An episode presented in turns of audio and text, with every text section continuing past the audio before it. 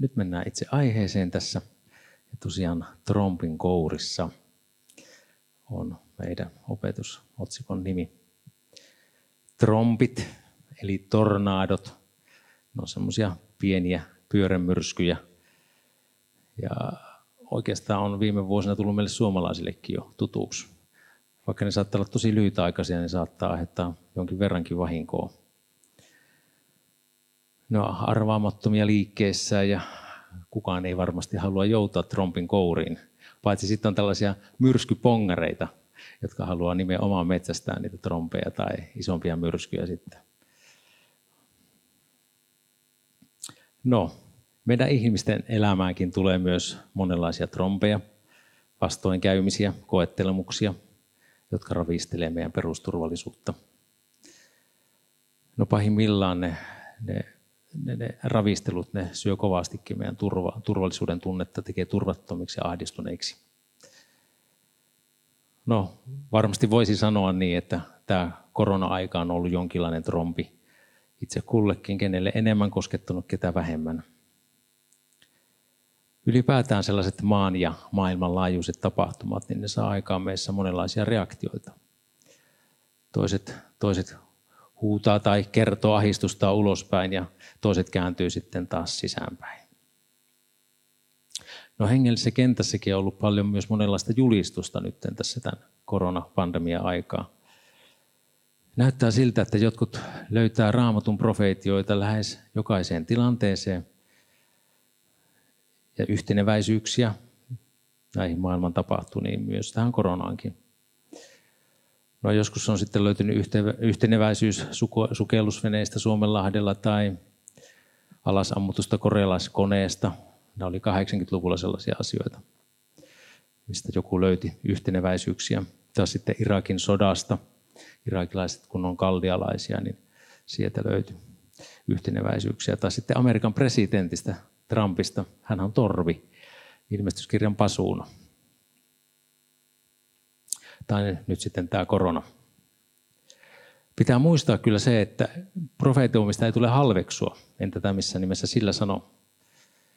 Mutta tulee aina koetella se jokainen profeetia, mitä me saadaan.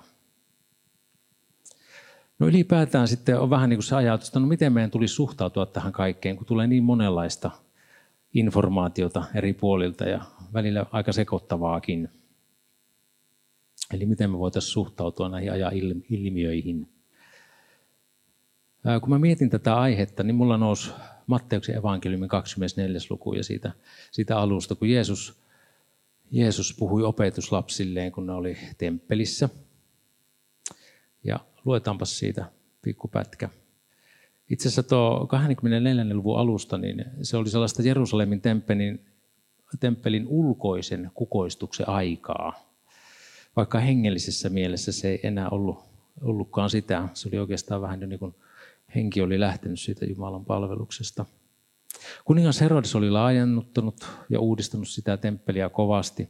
Ja se oli tosi hienossa kunnossa. Kun Jeesus oli tullut ulos temppelistä ja oli lähdössä pois, opetuslapset tulivat hänen luokseen näyttääkseen hänelle temppelialueen rakennuksia. Mutta Jeesus sanoi heille: "Näettekö kaiken tämän? Totisesti, kaikki revitään maahan, tänne ei jää kiveä kiven päälle." No vähän hieman taustatietoa tuosta, että minkälainen se temppeli ja temppelialue oli. Muistaako kukaan teistä, kuinka iso on jalkapallokenttä tai montako metriä se on niin kuin viralliset mitat siinä? Löytyykö täältä ketään sellaista? Tai tietääkö kuinka paljon suurin piirtein siinä on neliöitä siinä yhdessä virallisessa jalkapallokentässä? Rami.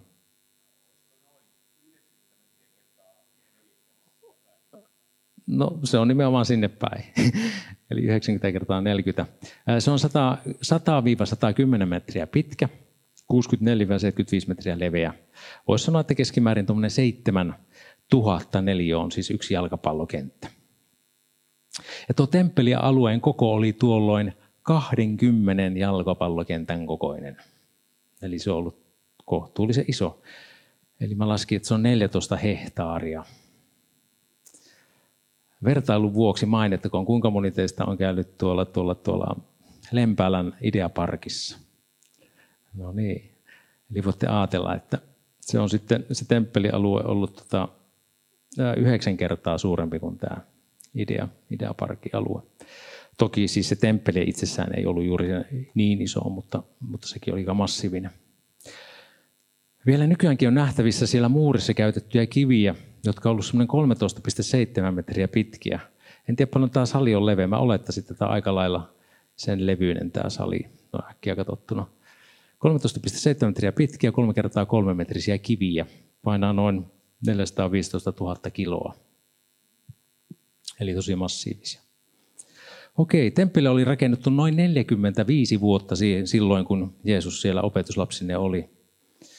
Se oli yksi antiikin ihmeellisimmistä rakennuksista, sitä käytiin ihmettelemässä vähän kauempaakin. Esimerkiksi se oviaukko oli 25 metriä korkea ja se oli 20 metriä leveä. Ja se ovet oli kultalevyyn koristeltua messinkiä. Historiatsija Josefuksen mukaan niin porttien avaamiseen tarvittiin 20 miestä. Eli kohtuullisen massiivista. No, tämä temppeli oli juutalaisille äärimmäisen tärkeä ja pyhä paikka. Se oli Jumalan palveluksen keskus. Se oli myös bisnespaikkakin. Juutalaiselle yliimistölle, saddukeuksille, ja harrasti siellä tätä lammasbisnestä, uhrilammasbisnestä. Mutta voitaneen sanoa, että sitten kun Jeesus puhuu tästä temppelistä, niin ne puheet temppeliä vastaan, niin ne oli suorastaan hyökkäystä juutalaisuutta ja sen pyhinä asioina pitämiä, pyhiä asioita vastaan. Olihan temppeli niin kuin Jumalan läsnäolo ilmentymä. Temppeli mahdollisti sen, että Jumala voidaan kohdata. Meille voi olla vaikea ymmärtää sen temppelin merkitystä, mutta mä ajattelin, että siinä on varmaan jotain tunnetasolla ihan samaa kuin, että meille sanottaisiin, että Jeesuksella ei ole enää merkitystä. No vaikka se maa oli miehitetty, se Jumalan palveluselämä siellä temppelissä oli vilkasta ja muuta se kukoisti. Eli siinä mielessä ei ollut mitään asiaa, mikä olisi uhannut sitä temppelin olemassaoloa. Eli se oli todella vaikuttava. Varmasti tuli sellainen olo, että tämä kestää ikuisesti. Tätä ei mikään voi enää hävittää. Esimerkiksi ne pylvät, mitä siellä oli, kun siellä 160 pylvästä, niin ne oli niin paksuja, että 3 miestä kun otti toisiaan kädestä kiinni, ne ylti sitten se aina yhden pylvää ympäri. Että tosi massiivinen. No okei, mutta sitten kuitenkin Jeesus lausui nämä sanat, heittäen vähän niin kuin kylmää vettä opetlasten niskaan. Näettekö kaiken tämän? Totisesti kaikki revitään maahan, tänne ei jää kiveä kiven päälle. Maahan jaottamatta on vielä jossain kohtaa. No tuossa vaiheessa opetuslapset eivät tiennyt sitten, että Jeesushan tulee antamaan kertakaikkisen uhrin meidän ihmisten syntien tähden. Ja niinpä toisaalta sitten temppeliä ei enää sitten tarvitakaan. Jeesuksesta tuli se tie Jumalan yhteyteen. Ja niin se kävi tarpeettomaksi tuo temppeli. Mutta ajatelkaa, tänä päivänä Raamattuhan sanoo se, että meidän kehomme, meidän ruumis, se on pyhäinen temppeli. Jumala asuu pyhän henkensä kautta meissä ihmisissä. Siis ihan mieletön etuoikeus. Meidän ei tarvitse mennä johonkin kohdataksemme Jumala, vaan me voidaan kohdata hänet tässä ja nyt. Hän on ojentautunut niin paljon meitä kohtaan. Tuntuu, että sanat ei riitä kuvaan sitä asiaa, kuinka mahtava se on. Paavali vielä sanoi, että tämä aarre on meillä saviastioissa, että tuo suunnattoman suuri voima olisi Jumala, eikä näyttäisi tulevan meistä. Ei voi sanoa kuin, että kiitos Jumalalle. Jos mä olisin tulla helluntaa puolella, mä kuuntelisin, että joku huutaisi halleluja tai aamenta, mutta jes, löytyi sitä täältäkin vähän potkua. Hyvä. Joo. Mutta vaikuttakoon tämä tietoisuus meidän elämässä. Ja vaikuttakoon siihen, että me halutaan totella Jumalaa, elää hänen tahdossa. No, sitten se kerronta jatkuu. Ja kun hän istui Öljymäellä, tulivat opetuslapset erikseen hänen luoksensa ja sanoivat, sano meille, milloin se tapahtuu ja mikä on sinun tulemuksesi ja maailmanlopun merkki. Silloin Jeesus vastasi ja sanoi heille, katsokaa, ettei kukaan teitä eksytä. Sillä monta tulee minun nimessäni sanoen, minä olen Kristus, ja he eksyttävät monta. Eli opetuslapset siis myöhemmin sitten tulee Jeesukselta kysymään. Jeesus puhuu nyt siis opetuslapsille, että milloin se tapahtuu? Se, ettei temppelistä jää kiveä kiven päälle. Mikä on merkkinä sun tulostasi? Mikä on merkkinä tämän maailman lopusta? Tuosta tekstistä tulee se käsitys, että opetuslapset ajatteli niin, että jos Jerusalemin temppeli tuhotaan, niin se on sama kuin maailman loppu. No niin kuin mä edellä kerroin, niin siltähän se on täytynyt heistä tuntua. Sillä enää ei olisi ollut mahdollista kohdata Jumalaa. Itse asiassa monelle juutalaisille se oli heidän maailman loppunsa ja sen elämänmuodon loppu, mitä he oli Jerusalemissa elänyt. Nimittäin Josefus, tämä samainen juutalainen historioitsija, kertoo, että hänen arvionsa mukaan jopa 1,1 miljoonaa juutalaista kuoli tuolloin sitten temppelihävityksen yhteydessä, kun se vuonna 70 sitten tuhottiin. Eli siitä oli noin 40 vuotta siitä, kun Jeesus puhui tästä, niin sitten tapahtui tämä tuhoaminen. 1,1 miljoonaa. Siellä ei niin paljon ollut edes asukkaita siellä Jerusalemissa, mutta sitten pääsiäisjuhlia aikaan sillä saattoi olla paljonkin juutalaisia. Tämä tapahtui Rooman keisari Tituksen toimesta, kun hän kukisti juutalaisten kapinaa siellä. No okei, opetuslapset siis halusivat kovasti tietää, milloin tämä tapahtuu, mutta Jeesus ei kuitenkaan sanonut suoraan heille, että 40 vuoden päästä näin käy. Vaan hän alkoi varoittaa heitä eksytyksistä, vääristä Kristuksista, niistä, jotka johtaa pois oikean Kristuksen luota. No meidänkin lähihistoriasta löytyy sellaisia lahkolaisesimerkkejä. Itsellä tulee mieleen enemmän ehkä Amerikan puolelta, mutta Suomessakin on ollut, jossa on ollut tämmöisiä niin sanottuja messiashahmoja, hyvin voimakkaita johtajia, ja ovat johtaneet sitten seuraajia todella rajusti harhaan. No vaikeina aikoina myös eritoten seurataan voimakkaita johtajia, ja heissä nähdään helposti se, että he on niitä vapauttajia.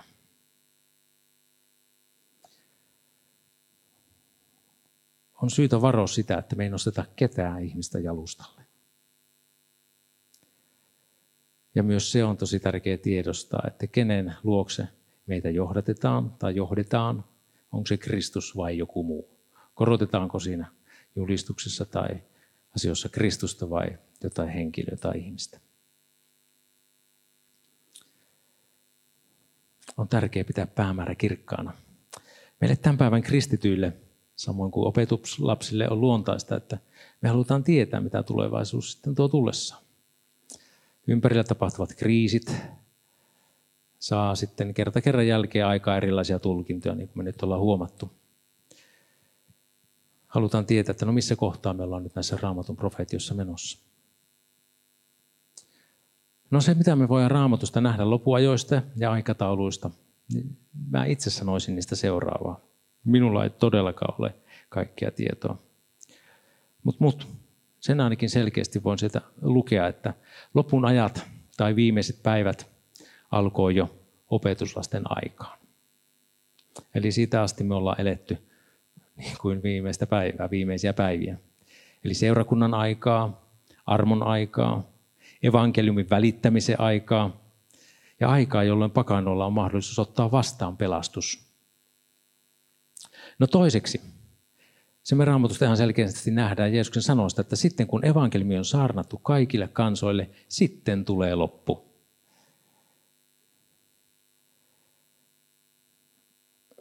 Eli se on niin kuin se Jeesuksen aikataulumääritelmä. Miksi ei hän anna selkeämpiä ja tarkempia aikatauluja? No, meidän kristittyjen ja seurakuntaelämän päätehtävä tulee olla evankeliumin vieminen eteenpäin. Jeesus sanoo, että sitten kun evankeliumi on julistettu kaikille kansoille, sitten tulee loppu. Meidän tehtävä on välittää maistiaisia Jumalan valtakunnasta, kehottaa kääntymykseen, parannukseen, tehdä opetuslapsiksi. Mutta meidän ympärillä tapahtuu tosi paljon asioita, jotka pyrkii harhauttamaan meidät koko ajan siitä. meidän päätehtävästä.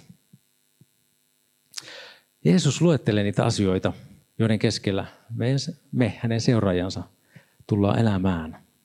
Tai moni seuraaja on elänyt.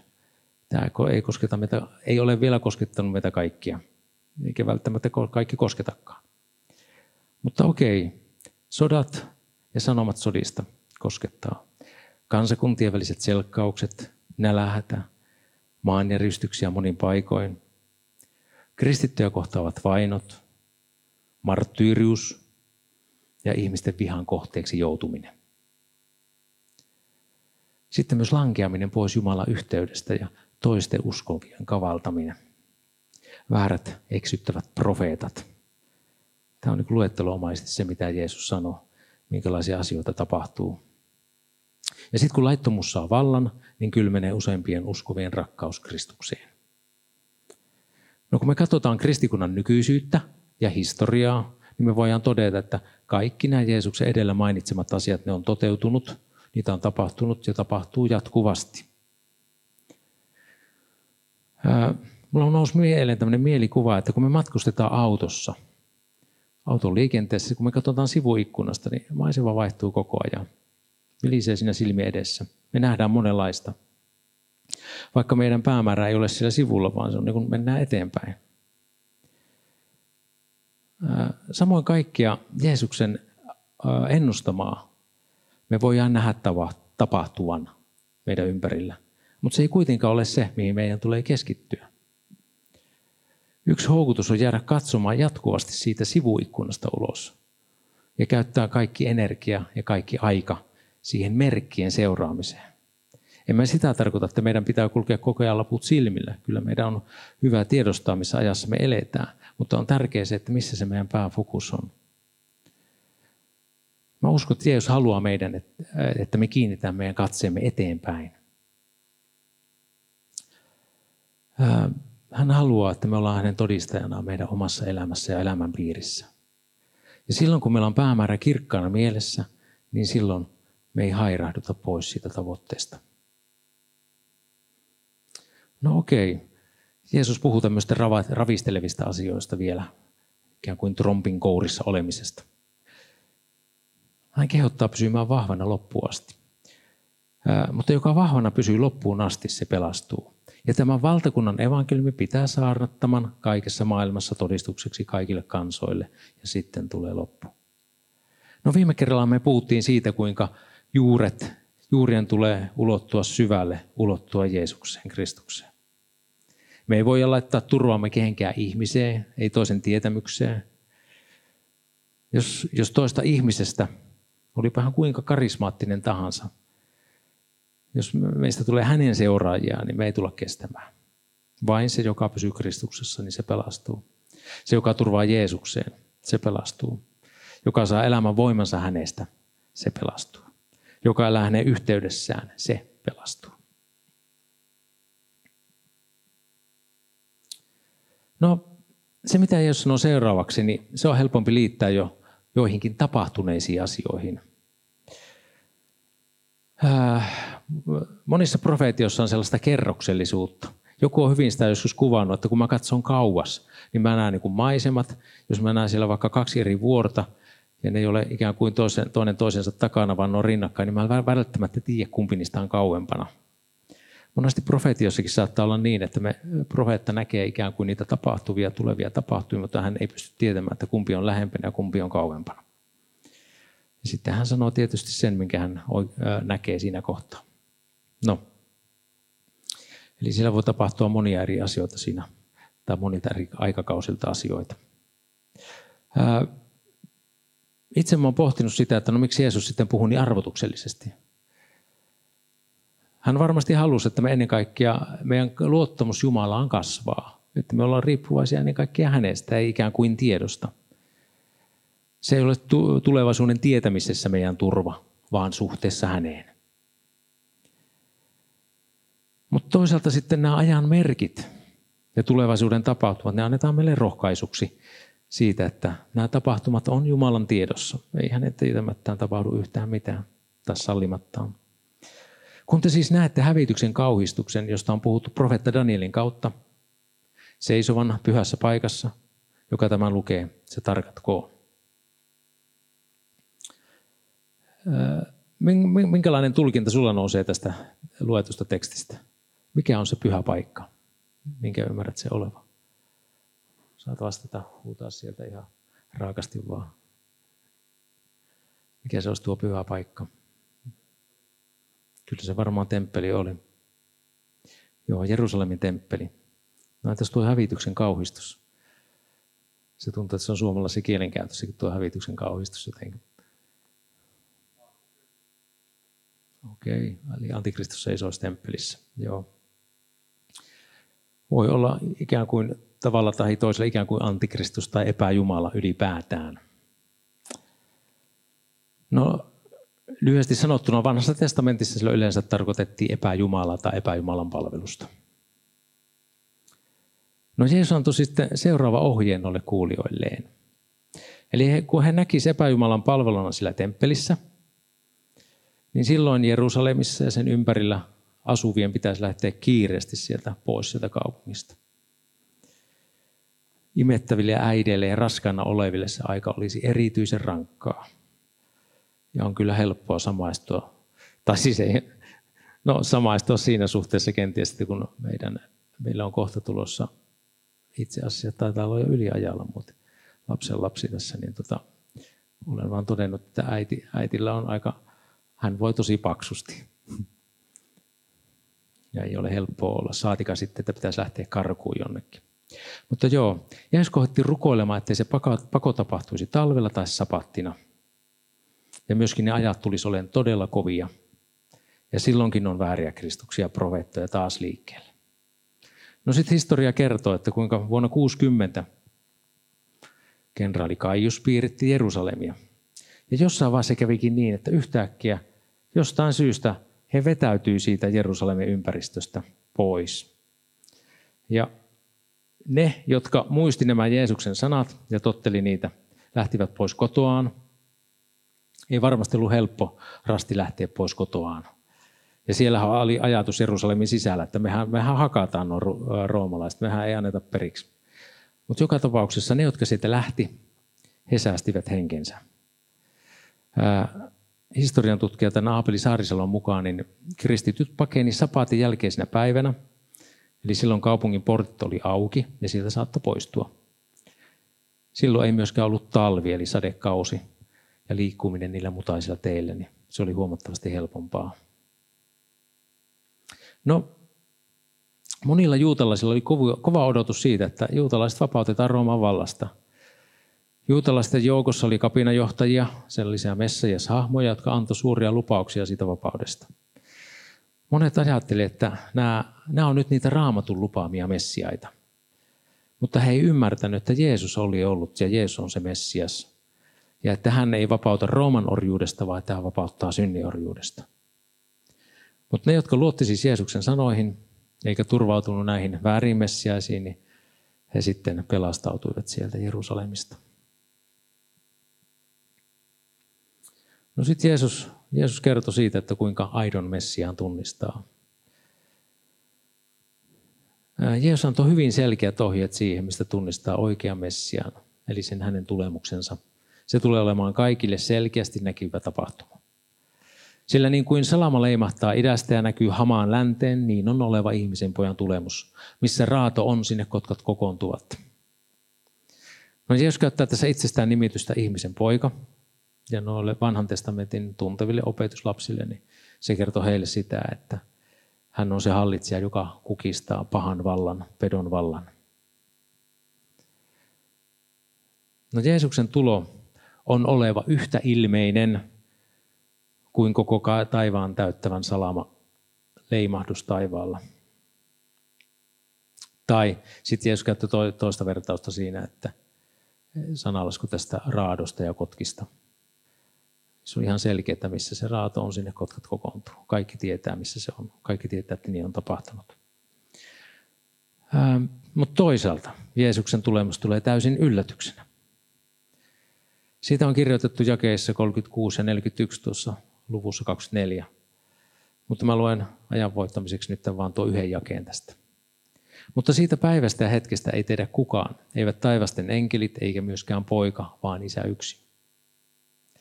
Jos joku tulee sinulle kertomaan joskus päivämäärän, milloin Jeesus tulee, niin voit olla ihan varma siitä, että se ei ainakaan pidä paikkaansa. Kuinka joku muu voisi tietää sen päivän, jos ei Jeesuskaan sitä tiedä?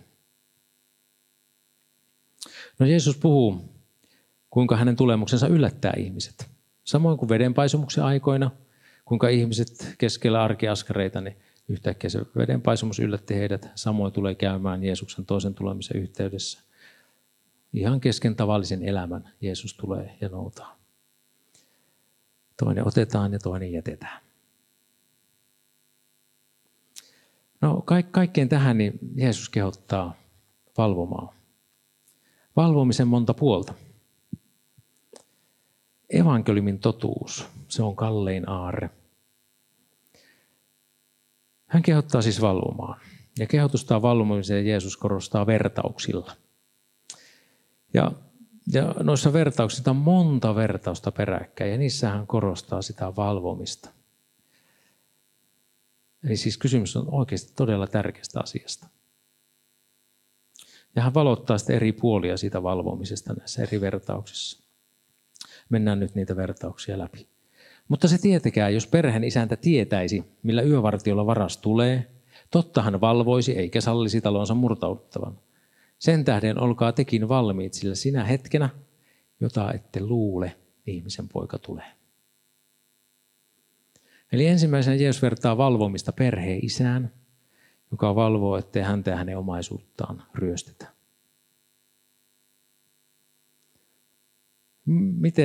Mitä sulle puhuisi tämä? Miten sä soveltaisit tämän omaa elämään?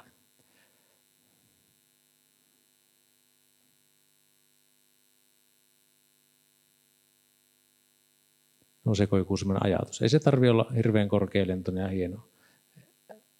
Vaan ihan, mitä se tarkoittaisi tässä kohtaa meille?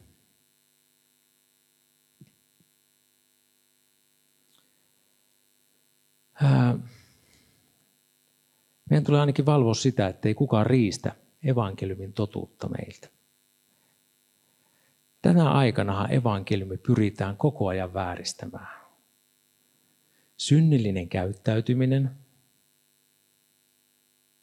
seksuaaliset perversiot, ne yritetään sisällyttää rakkauden kaapuun ja niistä pyritään tekemään ihmisarvokysymyksiä. Pitäisi juhlistaa synnillistä käyttäytymistä. Jollet juhli, toimit ihmisarvoja vastaan. Mutta se kaikki, se on totuuden vääristelyä. Jos totuus synnistä vääristetään, ei ole olemassa myöskään evankeliumia. Ei ole olemassa anteeksiantamusta. Missä syntiä sanotaan synniksi, missä synti tulee suureksi, niin siellä armo tulee ylenpalttiseksi. Jos me riistetään totuus ihmisiltä, jos me riistetään totuus synnistä, silloin me riistetään myös armo. Se on tosi vakava rike. Sen takia sitä tulee puolustaa. No sitten on tärkeää tehdä aktiivista työtä lähimmäisen parhaaksi. Seuraavaksi Jeesus puhuu uskollisesta ja hyvästä palvelijasta. Kuka siis on se uskollinen ja ymmärtäväinen palvelija, jonka hänen herransa on asettanut pitämään huolta palvelusväestään, antamaan heille ruokaa ajallansa? Autua se palvelija, joka hänen herransa tullessaan havaitsee näin tekevän. Totisesti minä sanon teille, hän asettaa hänet kaiken omaisuutensa hoitajaksi. Eli toisena oli vertaus palvelijasta, joka teki uskollisesti työnsä, vaikka isäntä oli poissa. Hän teki oikeita asioita, määrätietoisesti, säännöllisesti, kestävästi. No valvominen, se on myös aktiivista työtä, aktiivista palvelemista. Myös sitä on valvominen. No sitten Jeesus puhuu valvomattomasta palvelijasta, pahasta palvelijasta. Mutta jos paha palvelija sanoo sydämessään, minun herrani viipyy ja rupeaa lyömään kanssapalvelijoitaan ja syö ja juo juopuneiden kanssa, niin on sen palvelijan herra tuleva päivänä jona hän ei odota, ja hetkinä, jota hän ei arvaa. Ja hakkaa hänet kappaleiksi ja määrää hänelle saman osan kuin ulkokullatuille. Siellä on oleva itku ja hammasten kiristys. No mitäs tämän palvelijan kohtalo sitten kertoo valvomisesta? Eli siinä oli saatujen tehtävien laiminlyöntiä, toisen sortamista ja vahingoittamista, omien himojen ja halujen mukaan elämistä. Eli tämäkin on syytä muistaa, mitä on valvomisessa. No, valvominen on myös kärsivällisyyttä. Seuraavaksi Jeesus korostaa valvomisen tärkeyttä hänen tulemuksensa päivänä 10 morsiusneidon vertauksen kautta. Silloin on taivasten valtakunta oleva 10 neitsyön kaltainen, jotka ottivat lampunsa ja lähtivät ylkää vastaan. Mutta 5 rupeaa aika hassu, että kaikki kulkee lampaat perässä sitten siellä. Joo, no niin. Mutta 5 heistä oli tyhmää ja 5 ymmärtäväistä. Tyhmät ottivat lampunsa, mutta eivät ottaneet öljyä mukaansa. Mutta ymmärtäväiset ottivat öljyastioihinsa ynnä lamppunsa. No meinaat koko ajan kääntyä lampaaksi tuo. No niin. Yllän viipyössä tuli heille kaikille uni ja he nukkuivat. No sitten kuuluu yhtäkkiä, että ylkä saapuu. Sitten äkkiä kaikki herää ja pitäisi liittyä hääkulkuaiseen, mutta osa huomaakin, että hei, meillä ei ollutkaan enää öljyä lampussa. Lamput sammuu. Heidän pitää lähteä ostamaan uutta öljyä, koska nämä viisaat ei voi antaa niille tyhmille sitten öljyä, koska heiltäkin loppuu sitten öljy. Okei, sulhanen tuli. Ja sitten loppujen lopuksi tarinasta käy ilmi se, kuinka sulhanen ei edes tuntenut näitä toisia morsiusneutoja. Ja tämän kertomuksen lopuksi sitten Jeesus toistaa, että valvokaa siis, sillä ette tiedä päivää ettekä hetkiä. Eli Jeesuksen aika häissä oli mukana morsiusneitoja, jotka tuli juhlakulkueen mukana häihin yhdessä sulhasen kanssa. Ja viisaiden ja tyhmien morsiusneitojen ero tässä kertomuksessa oli siinä, että miten he valmistautuivat siihen odotukseen. Toiset toimi sillä tavalla, niin kuin heidän oletettiinkin toimivan. He varustautuivat siihen, että yljän tulo voi viipyä, niin kannattaa ottaa öljyä reippaasti mukaan. Mutta toiset ei. Mutta toisaalta kukaan ulkopuolinen ei osannut erottaa niitä toisistaan. No pimeän tunne tullen sitten kaikki alkoi väsähtiä ja nukahtia, niin kuin jo kerroinkin tuossa. Ja mikähän tästä, tai ainakin mä niin kuin näen tällaisen sovelluksen tässä, että me ollaan nyt Jeesuksen tulemasta odotettu tässä reilu 2000 vuotta. Monet on odottanut Jeesuksen tulemista koko ikänsä, elämänsä ajan, ja osa on pettynyt odotukseen. Eli valvominen, se on pitkäjänteistä puuhaa. No neitojen lamput, ne tarvitsevat öljyä palakseen. Ne, joilla oli öljyä silloinkin, kun tämä sulhanen tuli, he oli valmiita vastaanottaan sulhaseen, liittymään siihen hääkulkueeseen. Mutta nämä öljyttä liikkeelle lähteneet, niin se kertoo heidän leväperäisyydestään pelastuksen suhteen. Sydän ja teot, ne ei ollut sopusoinnussa ottamaan sulhasta vastaan. No pitkittynyt odotus voi saada meidätkin kulkemaan sammutetuin lyhdyin, niin ettei enää me valvota omaa tilaamme.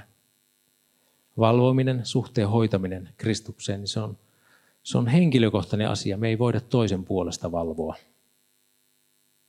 Meillä jokaisella on vastuu itsestämme siinä kohtaa. No sitten vielä viimeinen vertaus. Jeesus puhuu vielä leiviskävertauksen, joka löytyy sieltä Matteuksen evankeliumin 25. luvusta, sen jakeesta 14-30. Mä en lue sitä paikkaa, mutta mä kerron lyhyesti. Palvelijat sai eri määrän leivisköitä, eli tuon ajan rahaa isännältään, ja kukin sai todella suuren summan. Eli tuo yksi leiviskä, eli talentti, se on 6000 päivän palkka. Laskin semmoisella kohtuuhintaisella tuntihinnalla, niin se oli reilu 500 000 euroa nykyrahassa. Eli kaikki sai kykyjensä mukaan. Ensimmäinen palvelija 5 talenttia. Toinen 3 talenttia, 1,5 miljoonaa ja kolmas vain 500 000. Okei, ensimmäinen palvelija tienasi toiset 5. Toinen palvelija toiset 3 ja kolmas kätki tuon talentin maahan. No sitten kun isäntä rupesi tekemään tiliä noista rahoista, niin miehet vastasivat seuraavasti. Mä luen ajan ja tilan tuon ajan voittamiseksi vain nuo pelkät miesten vastaukset. Mä oon niin kuin koostanut ne tuohon yhteen slaidiin. Niin voitte verrata niitä, että mitä se oikein vastaakaan. Se on aika mielenkiintoinen. Herra, sinä annoit minulle 5 talenttia, kuten näet. Olen hankkinut voittoa toiset 5. Herra, sinä annoit minulle 2 talenttia, kuten näet. Olen hankkinut voittoa toiset 2. Herra, minä tiesin, siis nyt kolmas mies sanoo, Herra, minä tiesin, että sinä olet ankara mies. Sinä leikkaat sieltä, minne et ole kylvänyt, ja kokoat sieltä, minne et ole siementä viskannut. Minä pelkäsin ja kaivoin talenttisi maahan. Tässä on omasi. Eli pelastus, se on ensinnäkin, se on äärimmäisen kallisarvoinen asia. Eli pelastus on paljon suurempi kuin mihin meillä kellään on varaa. Meillä itsellä ei ole koskaan, meidän rahkeet ei riitä siihen. Me ei voi ansaita sitä, mutta me voidaan ottaa se lahjana vastaan. Ja tämä mies, tämä viimeinen mies ei omistanut itselleen sitä, vaikka hän oikeasti sai sen itselleen, mutta hän ei ottanut sitä itselleen. Ja siellä oli justiin se pelko, luottamattomuus Jumalaan. Haluatko sä ottaa tänään Jeesuksen vastaan omaa elämäsi? Hän tarjoaa pelastusta yksin ja vain ja ainoastaan lahjana. Meidän synnit erottaa meidät Jumalasta. Jumalasta, joka rakastaa meitä ihmisiä. Jeesus on kuollut meidän syntien sovittamiseksi. Ja näin hän on avannut takaisin meille tien Isän Jumalan yhteyteen. Haluatko sä tunnustaa hänelle syntisi? Haluatko antaa hänelle kuninkaan paikan, isännän paikan sun sydämessäsi? Jos sä vastasit tähän, että tahdon, niin rukoile mun perässä. Herra Jeesus Kristus, mä uskon, että sä oot kuollut mun syntien tähden. Ole mulle syntiselle armollinen. Anna mulle mun syntini anteeksi. Tule mun Herrakseni. Aamen. Jos sä rukoilit tämän mielessäsi, niin Herra kuulee tämän rukouksen ja hän vastaa siihen. Sä saat luottaa siihen, että kun sä olet häntä elämäsi pyytänyt syntiä anteeksi antoon, niin sä saat uskoa myös syntinsä anteeksi Jeesuksen nimessä. Saat olla pelastettu. Otan lyhyen kertauksen tähän. Eli Jumalan kohtaamisen paikka voi olla meidän sisimmässä. Se saa olla sitä. Meidän ei tarvitse enää mennä jonnekin kohdataksemme Jumala meidän sydämessä. Seurataan Jeesusta, ei ihmisiä. Pidetään päämäärä kirkkaana vastuksista, siitä vilistävistä asioista sivulla huolimatta. Pysy Kristuksessa, niin voit olla vahva loppuun asti. Jeesuksen toinen tuleminen, se ei jää kenellekään epäselväksi. Kun Messias, oikea Messias tulee, niin silloin me tiedetään, että nyt hän tuli. Vain Isä Jumala tietää Jeesuksen toisen tulemisen hetken ja odotetaan sitä kärsivällisyydessä. Evankeliumin totuutta varjellen ja siitä kertoen, lähimmäistä palvellen, toisiamme rakkaudessa palvoen. Aamen.